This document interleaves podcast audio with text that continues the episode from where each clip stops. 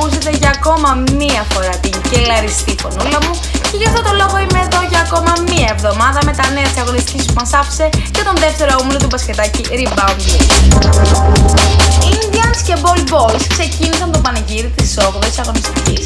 Οι Ινδιάνοι μετά την ήττα στο τέρμι κορυφής από τους Λατινοαμερικάνου πλειοσιώτε που τους έκατσε βαριά, συνεχίζουν να ξεσπάνε σε όποιο φιλίσχο αθλητικό σωματείο βρεθεί στο διάβα τους.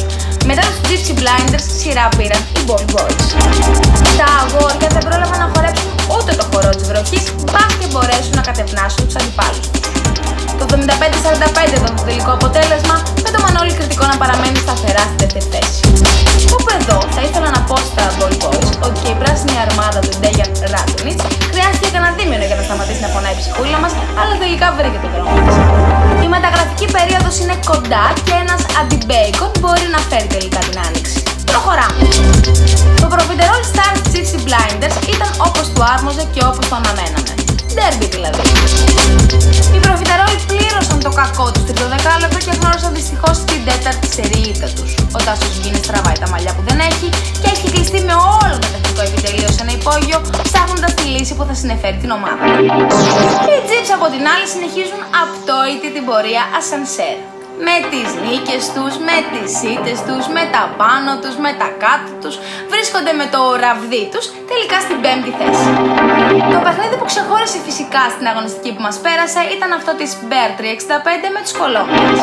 Και τα δύο στρατόπεδα παρατάχθηκαν με απουσίες και με μόλις 7 παίκτες ο καθένας.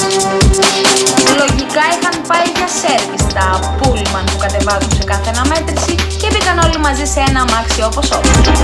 Τελικά η πράσινη στοιχηματική αρκούδα υποτάχθηκε για πρώτη φορά εντός αγωνιστικού χώρου από τους δίμηνους του ομίλου. Οι Colombians είναι ασταμάτητοι εδώ και δύο μήνες και λογικά θα στεφτούν και πρωταθλητές χειμώνα. Fun fact, είναι και η πρώτη ομάδα στα χρονικά της διοργάνωσης που βγάζει MVP όχι απλά εκτός παρκέ, αλλά εκτός εθνικών συνόρων. Πώς να χάσουν δηλαδή αυτοί μπορεί να γνώριζουν την πρώτη τους αγωνιστική ήττα, όμως μετράνε μέρες για τον επαναληπτικό με τους Κολομβιανούς. Σύμφωνα με πληροφορίες ήταν από τα καλύτερα παιχνίδια που έχουν παίξει φέτος στο πρωτάθλημα και θέλουν να αναμετρηθούν μαζί τους και με γεμάτο ρόστερ.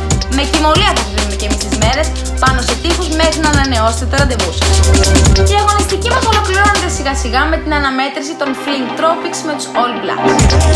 Από τις 22 του Οκτώβρη οι Blacks έχουν φροντίσει για εμάς τους ψυχαναγκαστικούς και πάνε μία ήττα,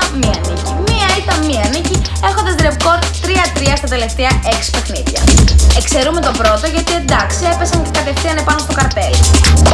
Οι τροπικοί μπορεί να παρέμειναν στις δύο νίκες για τρίτη σερή αγωνιστική, όμως είναι σκληροτράχοι και παίζουν όλα τα μάτς στα ίσια.